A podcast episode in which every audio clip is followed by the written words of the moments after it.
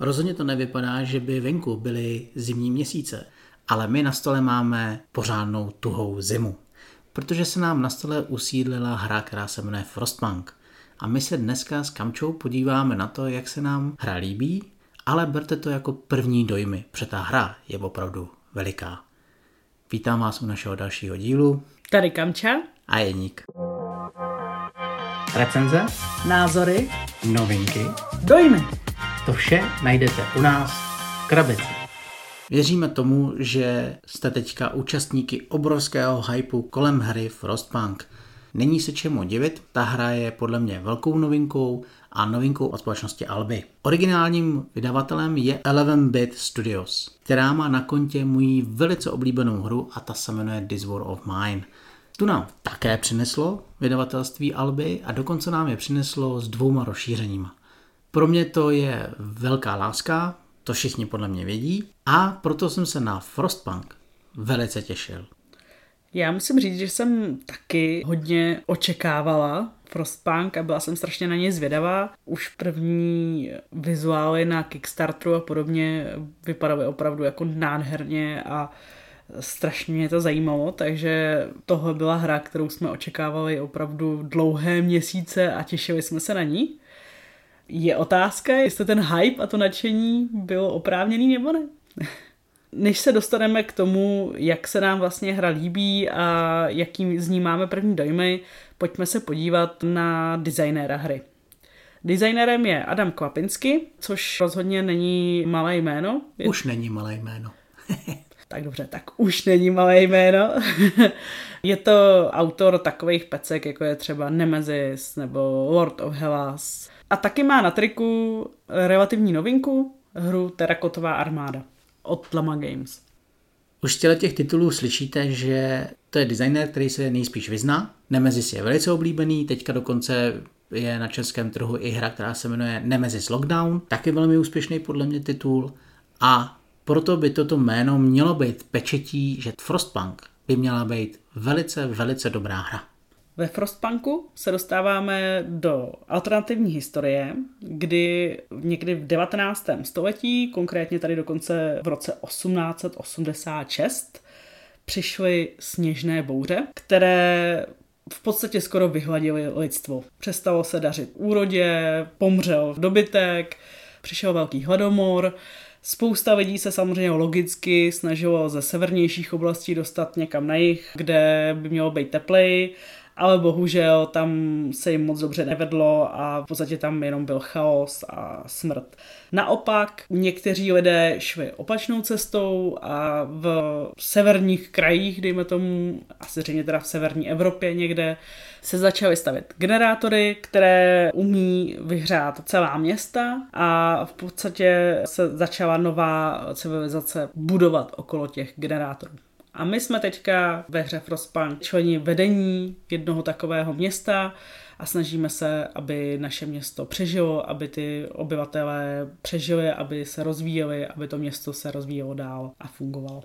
Jak v příběhu zaznělo, hráči se dostanou do rolí starostů, respektive poradců, kteří se starají o to město. To znamená, že tato hra je kooperativní a nacházíte v ní prvky jako worker placement, modulární herní deska, scénáře, ohromné množství karet, ať už příběhových, karet expedic, počasí, lidí a podle fotek si myslím, že všichni viděli, že ve hře se nachází jeden obrovský plastový generátor, do kterého vhazujete uhlí, vytápíte si své okolí a snažíte se dělat všechno pro to, abyste splnili cíle scénářů, kterých ve hře najdete 8, respektive 9, pokud počítáte i ten scénář úvodní, který je v pravidlech a není v knize scénářů.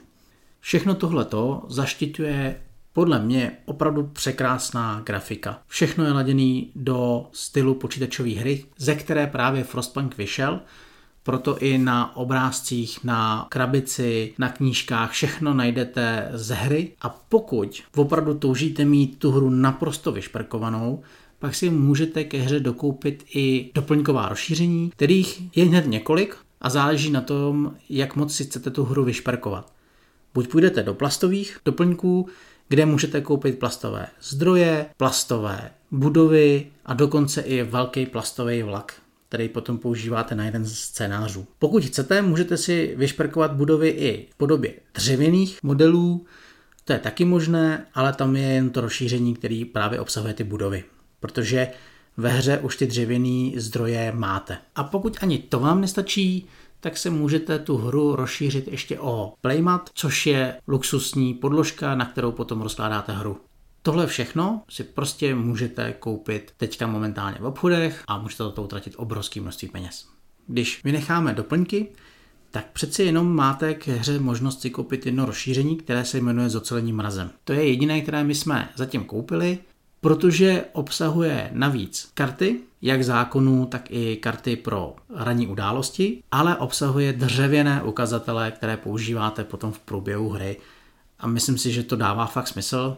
Tohleto rozšíření se mi líbilo a s těma doplňkama v podobě těch dřevěných míplů a všechno možný, to vypadá fakt pěkně.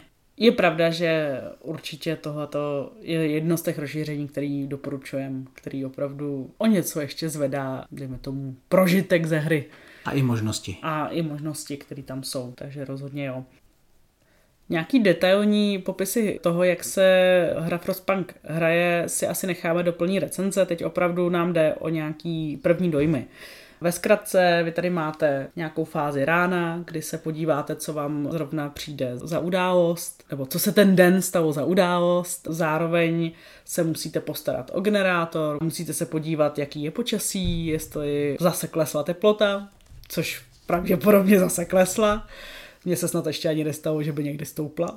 Ale se to nestane takže se trvale vám klesá teplota. No a pak se v podstatě snažíte pomocí vašich obyvatel třeba přinést nějaký dřevo, vytěžit nějaký uhlí, postavit budovy, které potřebujete, a nějakým způsobem v podstatě zdárně přežít ten den bez toho, aby vám moc lidí trpělo hlady, nebo moc lidí umíralo, nebo se různě mrzačilo a tak. Určitě se nějakým akcím přiblížíme ještě v tomto dílu, ale víc necháme spíš do naší plné recenze, která bude v nějakém dalším díle. Frostpunk je totiž tak velká hra, že nám přijde opravdu škoda eh, jí se snažit recenzovat jenom na základě pár odehraných her. Proto jsme se rozhodli, že to takhle rozložíme a nejdřív vám řekneme ty první dojmy.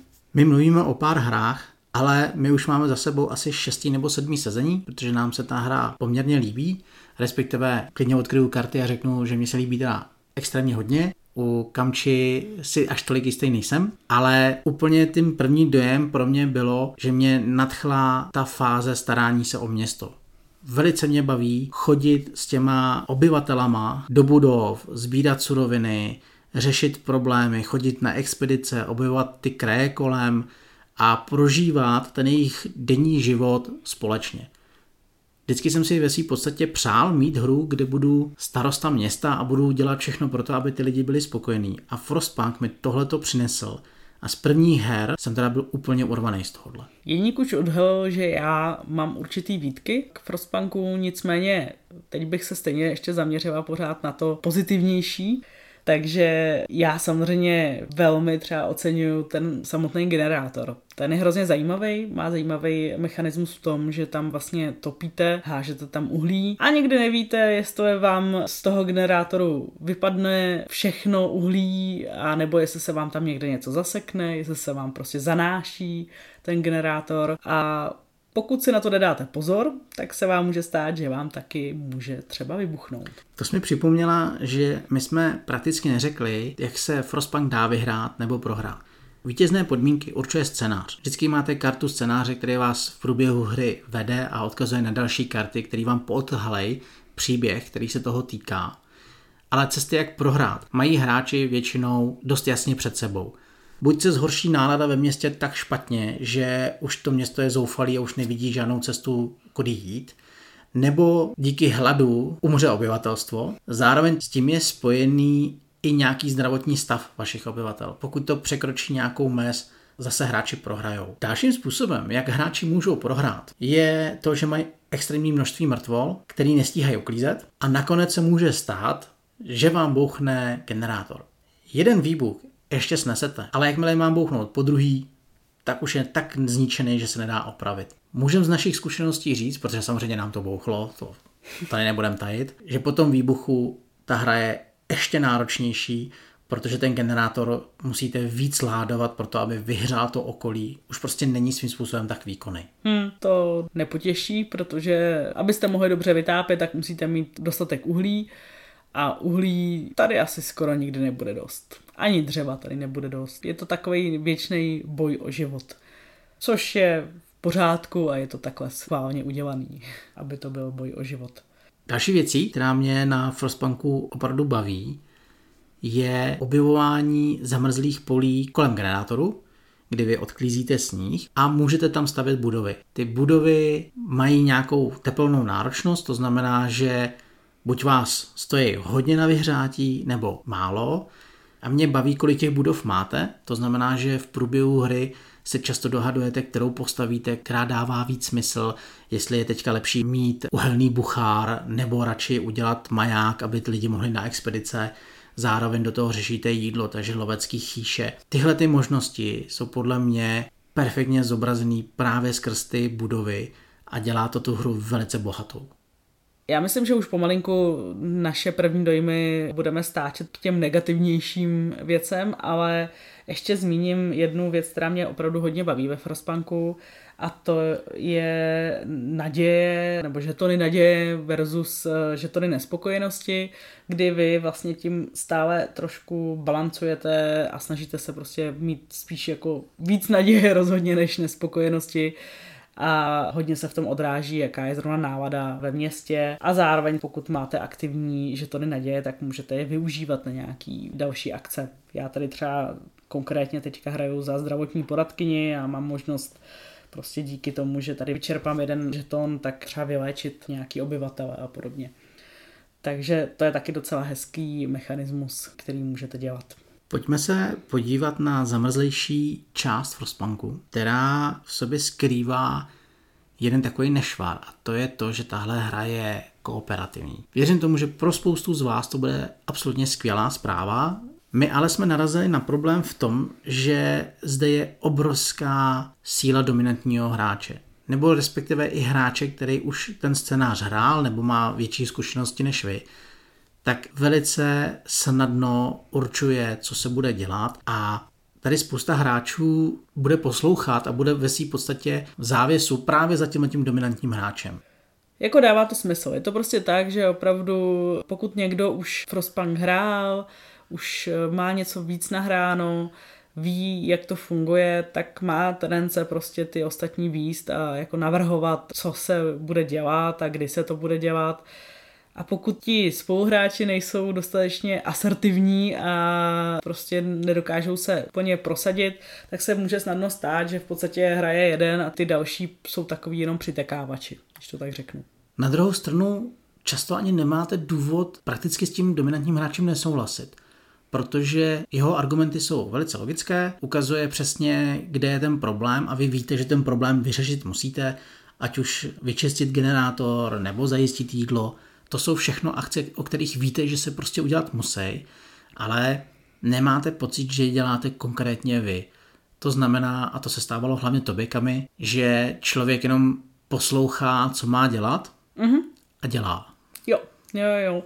Já třeba kooperativky mám ráda, to je potřeba říct, ale asi mám radši kooperativky, kde člověk hraje třeba za nějakou svoji postavu může se s tou postavou do jisté míry identifikovat a navíc ta postava má třeba nějaký svoje speciální ability a je prostě schopná udělat něco a tak nějak se jako tam nehrozí tenhle ten problém kdy takový jako přesílení toho dominantního hráče. Tam prostě je to o tom, že vy hrajete za tu svoji postavu a tak nějak jako každá tím, jak se ty postavy doplňují, tak eh, je, je dobrý, aby vlastně hráli a rozmýšleli, co budou dělat oba dva hráči nebo všichni hráči, kteří hrajou.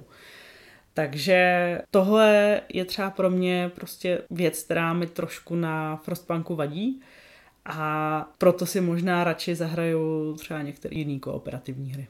Velice snadno, tenhle mínus můžeme přetočit do obrovského plusu To je to, že Frostpunk si krásně zahrajete v jednom hráči. V variantě vám nebude naprosto nic chybět. Pojede vám to jak po másle a nebudete mít pocit, že byste hráli nějakým způsobem ošizenou hru. Vy tady opravdu dostanete plnohodnotnou solovou variantu hry. Já budu mít tady takový asi menšinový názor, si myslím, ale mně i možná malinko nesedí ta grafika. Já vím, že ona vychází z té počítačové hry, nebo videohry, kdy mně prostě ale přijde, že ty obrázky jsou opravdu jako hodně převzatý z té hry a že vlastně vypadají skoro neupraveně. Já vím, že určitě na tom nějak grafici pracovali a tak, ale já bych prostě čekala, že budou víc kreslený, asi mi prostě úplně nesedí to, že opravdu mám pocit, jak kdyby někdo vyprint screenoval počítačovou hru. Jsi opravdu v menšině, protože já s tím problém teda rozhodně nemám. Což je úplně v pořádku, samozřejmě. Já si jenom myslím, že je dobrý tohle, aby zaznělo. Je možný, že někdo bude mít podobný názor jako já. A zároveň teda je potřeba říct, že tenhle pocit jakoby opravdu print screenu ze hry mám jenom u některých karet. Typicky jsou to karty obyvatel. Jinak, co se týče třeba designu té samotné rokle a těch políček, nebo třeba, já nevím, kreslených budov, tam vůbec problém nemám. Opravdu jde čistě o ty karty, kde jsou prostě obyvatelé a podobně.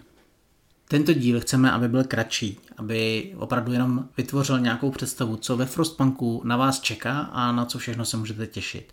Je potřeba říct, že ještě budeme určitě se Frostpunku dál věnovat a může se stát, že některé věci se třeba ještě časem změní, takže jsem hrozně zvědavá, jak budu Frostpunk hodnotit, až budu mít odehráno víc, než mám teďka. Je to tak, protože nás čeká 8 scénářů, také jsem velice zvědavý, jak se ta hra bude měnit v průběhu hraní, protože některé ty scénáře vypadají naprosto úžasně, ať už ten generátor máte na jiný pozici, to znamená, že pro vás bude náročnější vytápět a dělat akce v průběhu hry, až po obnovy Teslova města a dalších scénářů, které na nás čekají.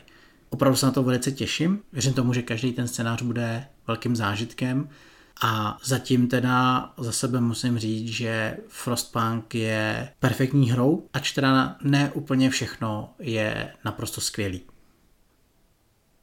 Myslím, že na první dojmy už tady toho zaznělo docela dost. Já sama za sebe jsem zvědavá, jak budou vypadat další scénáře. Musím říct, že jsem i zvědavá, jak se mi to bude líbit hrát ve více hráčích, protože zatím jsem to v podstatě vždycky hrávala akorát s tebou. Snad v jednom případě jsme chviličku hráli ve víc hráčích. A myslím si, že ve více hráčích by mohl ten efekt dominantního hráče být trošku potlačený a mohlo by to fungovat o maličko líp. Každopádně děkujeme za to, že jste s náma podstoupili expedici do zmrzlých pustin. Budeme se těšit, až budeme nahrávat plnou recenzi a sdělíme vám, co všechno se nám líbí, nelíbí, jak ta hra na nás zapůsobila a co v nás nechala. Děkujeme za váš poslech a kdyby cokoliv, najdete nás na Instagramu pod hlavičkou Podcast Krabici. Nebo na Facebooku, na Podcast Krabici, anebo taky klidně i na mailu podcastkrabici zavináč gmail.com. U další epizody se na vás budeme těšit. Přejeme hezký zbytek dne. Mějte se hezky. Ahoj. Ahoj.